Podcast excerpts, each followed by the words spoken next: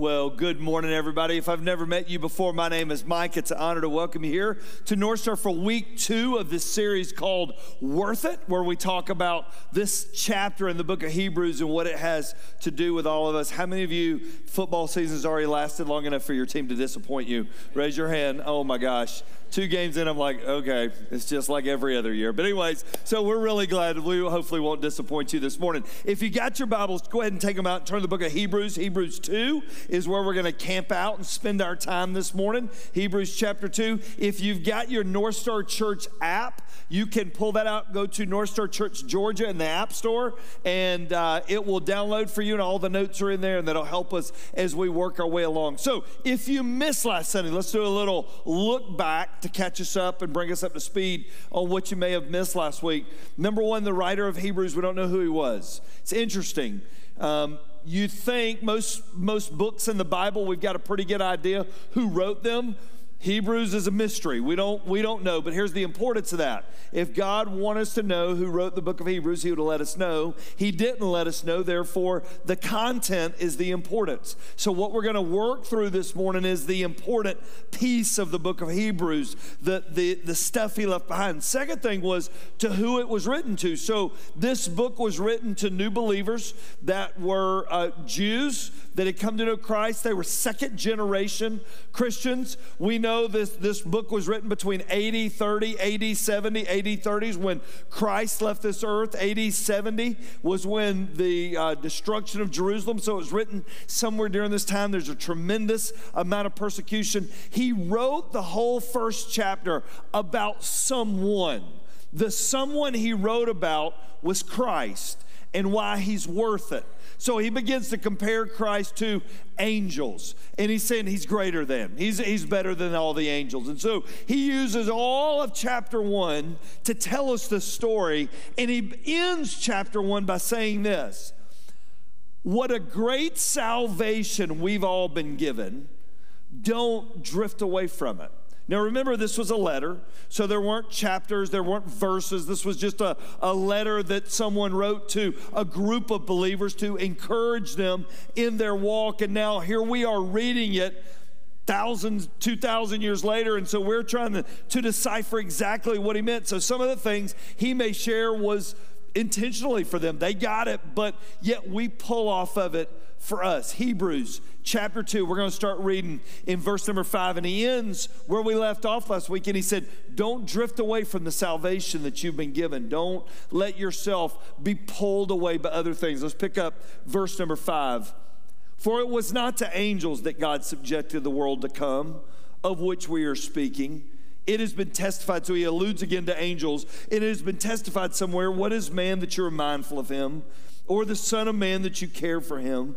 You made him a little lower than the angels. You've crowned him with glory and honor, putting everything in subjection under his feet. Time out. You're going, okay, I thought Jesus was above angels. He was, but we know for 33 years, he put on flesh and he walked this earth. That's the humanity. You could write out the word humanity. That's the humanity of Christ that this writer is referring to, that for a season, for a time, for a period, that you made him a little lower than the angels. But look at what he says, verse 8 putting everything in subjection under his feet. Now, he picks back up. He's been quoting out of the Old Testament. Now, in putting everything in subjection to him, you left, he left nothing outside his control. He controls, Christ controls all things. At present, at present, as of this writing, he, as he writes this, at present, we do not yet see everything in subjection to him.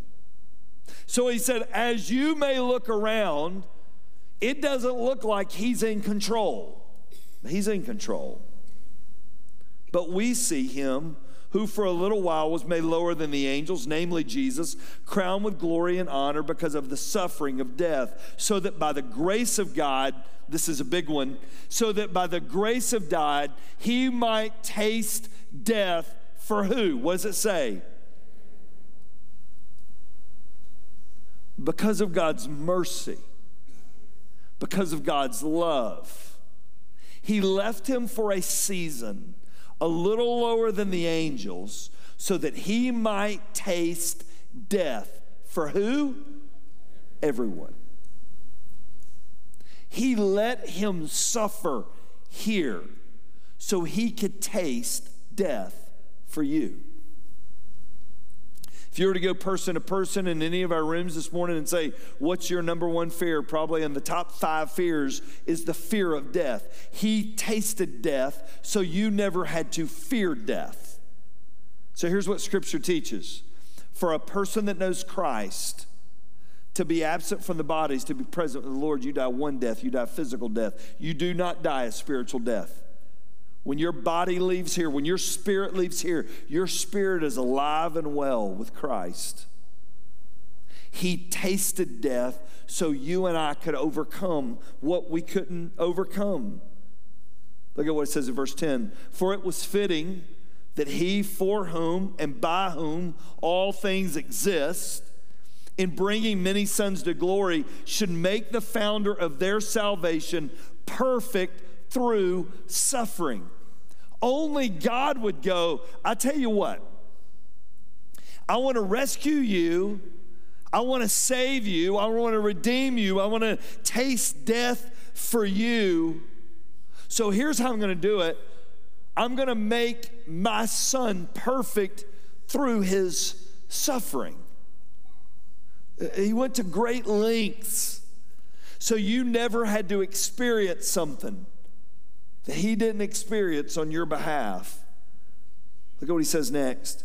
For he who sanctifies and those that are sanctified all have one source. All right, let me, let me explain what sanctified. Sanctified just really simply means to be made right.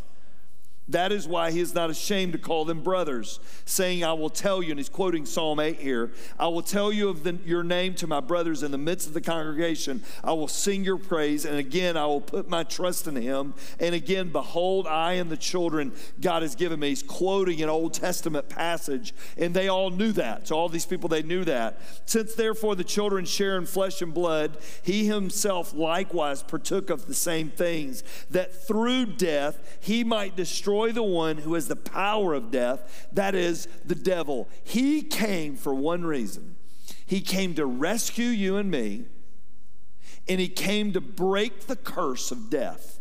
And He was the only one that could defeat the devil. He was the only one.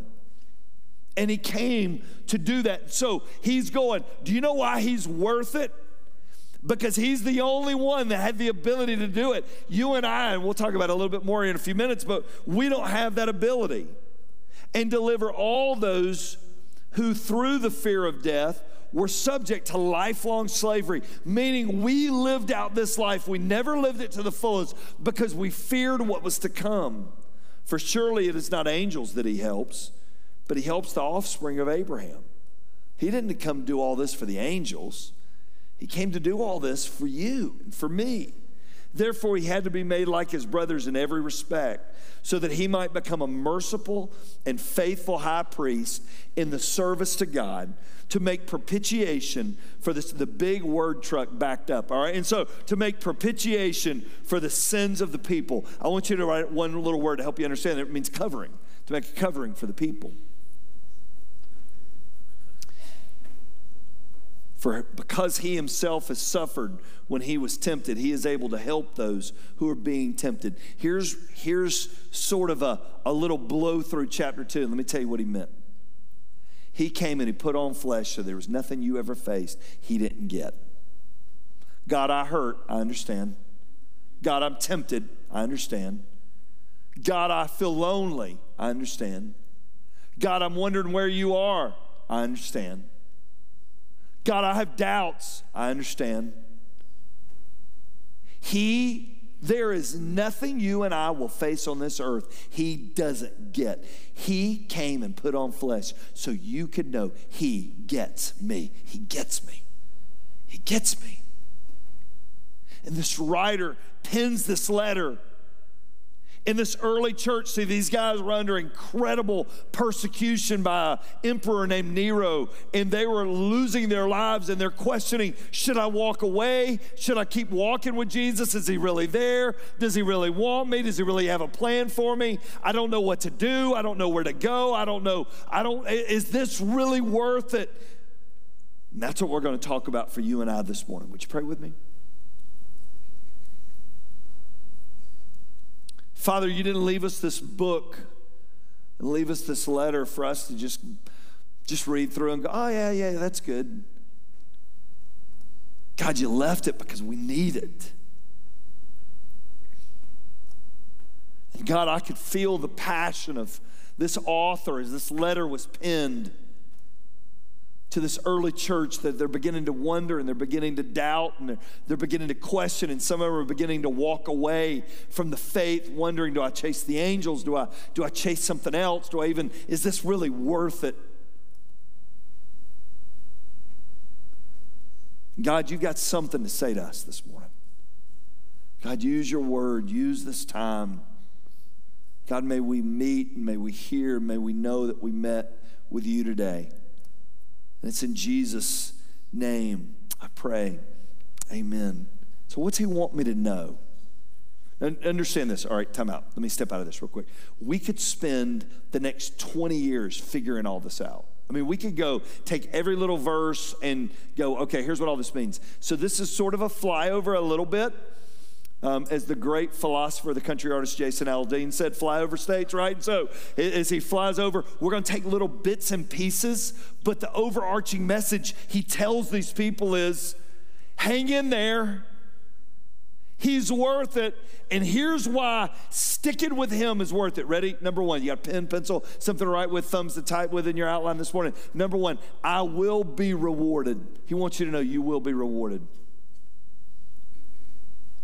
God is watching, God is noticing, God is keeping score, and you will be rewarded.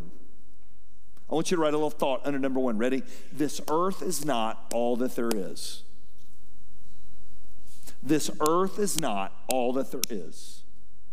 There is a place called heaven, and in that place called heaven, you will be rewarded. Look at the way he says it. For it was not to angels that God subjected the world to come. We see earth. All right, let me let you all in a little secret. There's a whole nother world we do not see that's as real and as alive as this place. And He has control over that world to come. And He's going to reward you there for being faithful here. How many of y'all would say that um, there's someone that you love that is not here, but now they are there, and you're thankful for that hope you have in heaven? Raise your hand. Beautiful thing, isn't it? I stood at a lot of funerals and, and told people about that place, but when I walked through that time, I sure was thankful that there is a world to come. And when you get there, when you get there, there are rewards. Revelation, the whole other deal, but he'll he'll reward you. There's he'll reward you for loving your enemies. Some of you, it's a big reward. You got a bunch, all right? And so you know, he'll reward you for loving your enemies, right? He'll reward you for being a faithful giver. He'll reward you for the kindness you've shown to the hurting. These are just things he mentions in Scripture. And to this church, he promised a reward for that enduring persecution. Listen, they were losing their lives for their faith. It wasn't, hey, yeah, somebody made fun of me at school. It was, they were killing people for their faith. Guys, I got some really good news for you. This isn't all that there is. If you are living for this world and it's all that is, you will, it will be like pulling from my favorite college football team, Georgia Tech. It will let you down, all right? And so it's going to let you down. You're, you're going to think, this is the year. This is not the year, all right? And so it's going to let you down because, because this isn't all that there is. There's more to come. Second thing, he wants us to know I live in a fallen world. We live in a fallen world.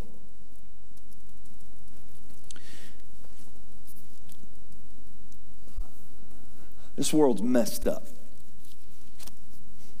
There's a Greek term, jacked up. All right. So this world's messed, it's messed up. I, I truly, I don't even like watching the news anymore. I just don't watch it. People argue, people fight, right side, left side, everybody's fighting about something and, and yelling at one group, another group's yelling at another group. People are mean.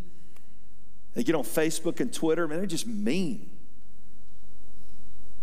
I was telling a good friend, so, you know, especially you get into sports, man, it's like punches people's buttons and people go nuts. They're crazy. I was telling a, a pastor buddy of mine who was calling out some, calling out the Falcons one time, this a couple years ago, and I said, dude, they read that stuff. I have a feeling that six eight lineman you said was lazy, if you ran into him, you wouldn't tell him to his face he was lazy. The other night, somebody, the Braves lost, and they brought up a guy. They, they got a guy from the Reds. It's more information than you wanted. Named Adam Duvall. They picked him up, and somebody wrote on Twitter, they're like, I don't know why the Braves have Adam Duvall even on the team. He responded to the person that wrote it and went, I like being on the Braves. All right, it was a great, it was a great line. I was like, I wonder how that guy felt. Oh my gosh, he just wrote me a note back.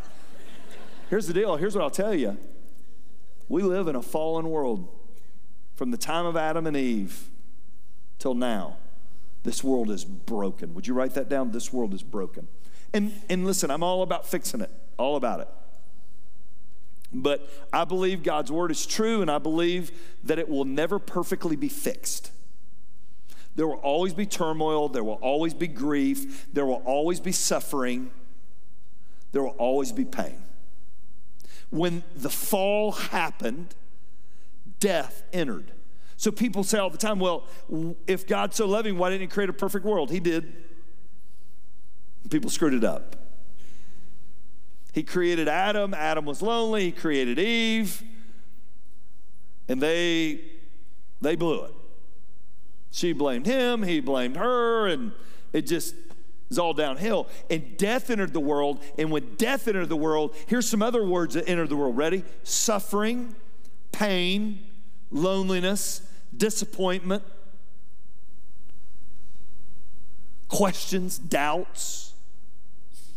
And Adam and Eve, they had perfect communion with God. And after sin entered the world, here's where you find Adam. You find Adam and Eve hiding in the bushes because they were in shame of what they had done. The, the relationship with God was broken at that point. We live in a fallen world. And everybody look at me. And I am a glass half full person. I am positive. I'm positive the Falcons will score in the red zone this year. I am a positive person, all right? I am, I am a positive person by nature. But I'll tell you this stuff of this world will visit your door. And it does not knock before it comes, it just shows up. And it arrives when you don't need it, and when you don't want it, when you don't expect it. Your day was going great, and the phone rang, the text came, the knock came, and everything changed.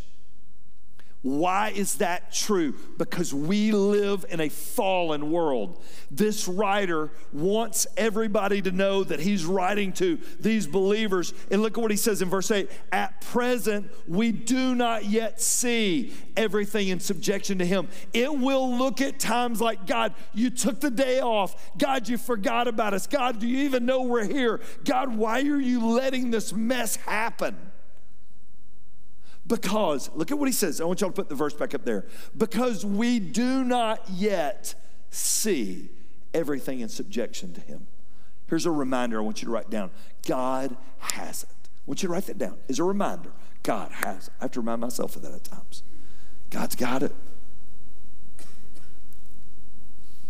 Well, Mike, I feel like I'm all alone. I mean, nobody goes through what I go through. So I want, I want us to find out how not alone we are if cancer has visited your family, somebody in your family, in the past five years, would you raise your hand?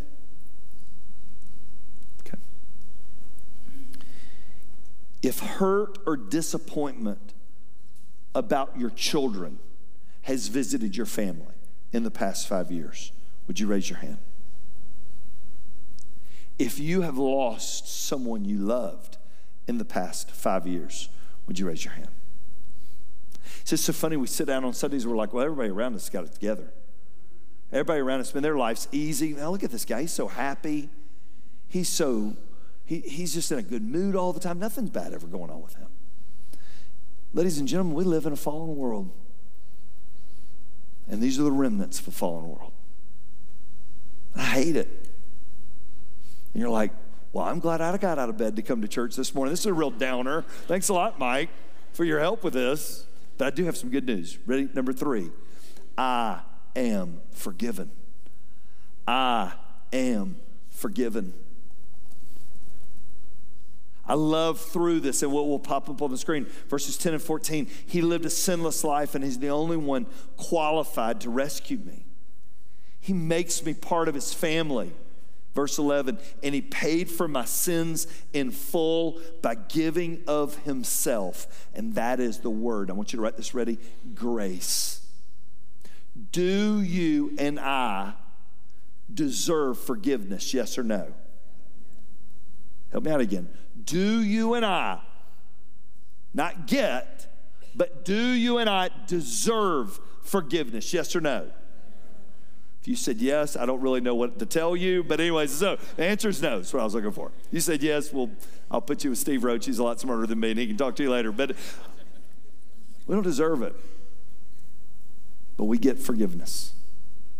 A few weeks ago, we had all these boxes on stage represented $6.8 million in debt that the church was in 2013. And as of two Sundays ago, if you weren't here, didn't know this, that debt's been paid in full. That debt is gone. We don't send the money to the bank anymore, we don't owe it. It's paid. And that's good to know. But when you have that own debt of your own and you recognize it, see, here's what I'll tell you about your personal debt, not your financial debt. That's a whole nother deal. I'm talking about the debt you and I have accumulated against God. Everybody, look at me. You have no ability to pay that debt. Y'all do know that, right? You're not smart enough, good enough, pretty enough, strong enough, big enough giver. Your debt that you owe God for the sin in your life that you have committed, that you will commit and will commit again in the future, you have no ability to pay that debt. And I don't know if you've ever been up against something and you knew you had no ability to pay it. It is the most daunting thing in the world. So, tell you a little story. Back when Ann and I first got married, I was a youth pastor. And have you ever heard the phrase poor as church mice? Have y'all ever heard that phrase before? We were eating with church mice, all right? And so we were back at the beginning. We didn't have anything. And our parents her parents, my parents weren't ones that would just go, hey, let's just give you lots of money. We were just sort of on our own, you know? I mean, we were figuring this thing out, making it work, and eating a lot of Taco Bell because it was cheap. And we just had Casey, and we couldn't afford really to go on vacation. And so, as a youth pastor, I get asked to do youth camps. And my first question always was, well, where is it? Like if it's on some campground, on some farm, I'm like, I don't think the Lord's leading me. And if they said if it's at the beach, I'd go, I think God's in this. All right. And so we would use, don't judge me. That's true. It's a true story. But, um, and so we would we would take those camps at the beach. That was vacation camp, all rolled together. You get paid for going to the beach, right? And so we had Casey as a little guy, and we would go and stay. And and I remember like the pinnacle was Panama City. I mean, you know, they invited me to come to Panama City. I didn't understand then. All right, the Panama City is not the height of luxury. But, anyways, at that time, I thought, man, this is awesome. Got a camp, Panama City. God's in this. Go do camp. Well, glorious thing happened. We had a camp for a week, got paid for speaking. That gave us a little spending money. And then I had family friends at New Hope where Steve and Amy Roach and I grew up that said, Hey, I heard you're in Panama City. We've got a place in Destin. Why don't you go over there if you can get the weekend off and y'all go over there and spend Friday, Saturday, Sunday? We had never been to Destin. This was like late 90s. Before, no, this was mid 90s. Before it's before North Star. Mid 90s, Casey's a little guy, and we're like, what? They're like, yeah, y'all go. And so I asked off at my church. They gave me the weekend off. And I'm like, we're going to speak in Panama City from Monday to Friday morning. Then we're going to go over and spend Friday, Saturday, Sunday at Destin. This is the greatest thing in the world. So we packed up the hillbilly wagon and we threw all our stuff in and we made our way from Panama City to Destin. Well, we thought Destin was like Palm Springs. This is unbelievable. And so we're driving down through there, and Destin really wasn't built up a lot then. And we pull up at this place. My friends had told us the Leathers, Glenn and Cindy Leathers. We pull up at the place, and Ann looks at it. It was evening by the time we got there. We're like, this is really nice. It's a lot nicer than the camp I've been at all week. This is, this is really nice. And then Ann asked me the question of all questions. She said, Well, did they give this to us or are we renting it from them? I'm like, well, thanks for screwing up vacation. I don't know. I didn't even thought about that. And she said this. She said, Mike, we can't afford this. One night here will be more than you made at that camp all week. She goes, what are we going to do? I, I don't know. She said, you need to call them. Like, how do I call somebody and ask them if it's free? How do I do that? She's like, Well, they're your friends. I'm like, Okay. She's like, Baby, we can't stay. If it's not free, we can't stay. Well, this is there's just ultimate humiliation. So I call him, Hey, Mr. Miss Leathers, it's Mike. Hey, Mike, how did camp go? It's great. Y'all, are y'all there? Oh, yes, ma'am, we're here. Yes, ma'am. I'm just waiting for it to open a door. You know, yes, ma'am, it was great, great week camp. It's beautiful. What a beautiful place. Have y'all checked in yet? Oh, no, ma'am, no, ma'am. We hadn't checked in. I just want to make sure. Is it in? Is it in my name? Is it in my name? Oh, like whose name would it be in? Oh, yes, Mike, it's in your name. Oh, good, good, good. That's great.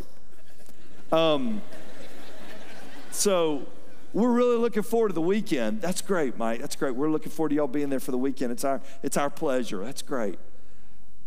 Mike, everything's paid for. So I said. I know she's looking at Glenn going, he is a loser, loser. everything's paid for. And I look at Ann like, it's paid for. It's paid for. It's, it's good. Here's what we knew. I was like, you need me, baby. You need me, all right? I knew I had no ability to pay that debt. Zero. And when I found out that debt was paid in full, we enjoyed that weekend so much. It was awesome. It was awesome. Do you realize what he did for you? Everybody, look at me. He paid a debt you could not pay. You had no ability, you have no ability to pay that debt. And that debt kept you separated, that sin debt kept you separated from God. You are forgiven. Point number three. Point number four I can make it. I can make it. This writer wants you to know, he wanted them to know you can make it. For because he himself has suffered when tempted, he is able to help those who are being tempted. Would you close your Bibles and want you look at me? Put your phones down, just look at me. Would you say a phrase with me? He gets me. He gets me. On the count of three, I want you to say with me, He gets me. One, two, three. He gets me. He understands you. You're not a blip on the radar. You're not a floating amoeba in space. He knows you. You make it. Hey, this life will knock your legs out from under you. This life will make you question.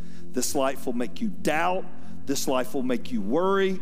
This life will cause fear. This life will cause turmoil. This life will cause difficulty. We live in a fallen world. It's coming. And the writer of Hebrews knew this. And he's writing this letter to this church going, He's worth it. I'm telling you, He's worth it. Hang in there. He's worth it. Keep walking. Get up. Keep going. Heaven's real. God's keeping score. Don't stop. I know you hurt. He knows you Jesus goes, I know your pain. Come on. It's worth it. Come on. Here's what I'm going to tell you I don't want any of you to have the pain of regret of not thinking he was worth it and cashing in your chips early. See, it's easy to sit in church and go, well, yeah, this all sounds good. When we walk outside those doors, tough stuff happens. Here's what I'm gonna tell you, now, every eyeball on me, he's worth it. You can make it. Don't stop. Some of you men, you walked in this room today and you didn't pull your kids up to the to the to the couch last night and go, guys, I'm dad's really questioning his faith right now. I'm really struggling. I really don't want to go to church tomorrow morning. You didn't say that. You got up, you, you came to church, and you felt like you're the only one. Some of you moms, you didn't get on the phone with your girlfriend last week and go, I'm really struggling. I don't know if I can make it. We don't do that. Some of you college students, you can call home to your mom and dad and go, Yeah, yeah, yeah, yeah. I, I just don't know if I can make it. I don't know if I want to keep running this race anymore. I don't know if Jesus is worth it. But I'll tell you this God got you here today. And if it may have been for only you, He left this letter. That's how He works to go, You can make it. You can make it. Keep walking, He's worth it. Keep journeying, He's worth it. Keep going, He's worth it. I'm to ask you to do the bravest thing I may have ever asked anybody at this church to ever do before. If you're in here today in Compass, True North, patio, and you say here today, Mike, that's me. I walked in here and walked maybe even the past couple months not knowing if I can make it. But I need God to remind me I can and to keep walking. I promise you, you're not alone. In the first service, well over 100 people stood. If you're in this service today and you said, Mike, that's me, I needed this letter this morning for my faith to keep walking. Would you stand right where you are? It's gutsy. I promise you're not alone. It's gutsy.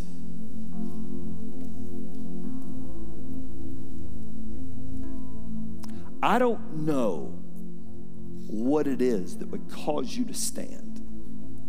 But here's what I will tell you He does. And He's bigger than and He's greater than whatever it is that's got you boxed in that corner. Trust Him. Trust Him. Mike, you don't know the pain I feel. I don't. He does.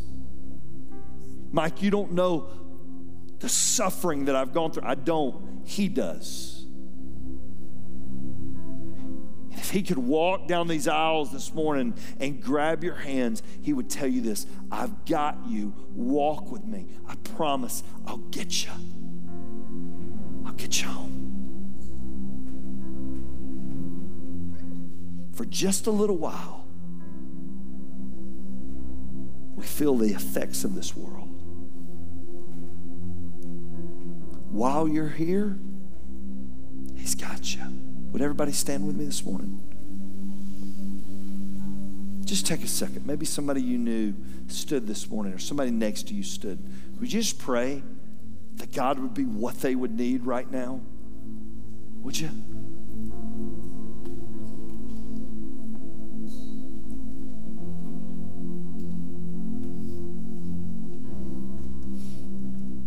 God, I pray your arms to wrap around each one of them. I don't know all of their difficulties, I do know some. But God, be re- their reminder this morning that they can make it. In this world, it's temporary at best.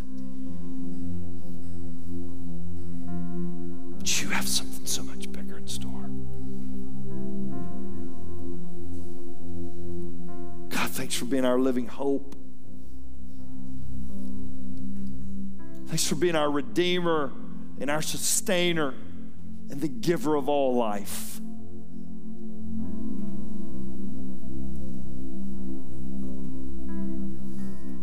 God, wash over this place with your Holy Spirit this morning. May you be present. May you be real. And God, may we hold on to you with all that we've got. God, wash over our people this morning. God, when we leave today, may we say that I have met with the Lord. It's in Jesus' name that I pray.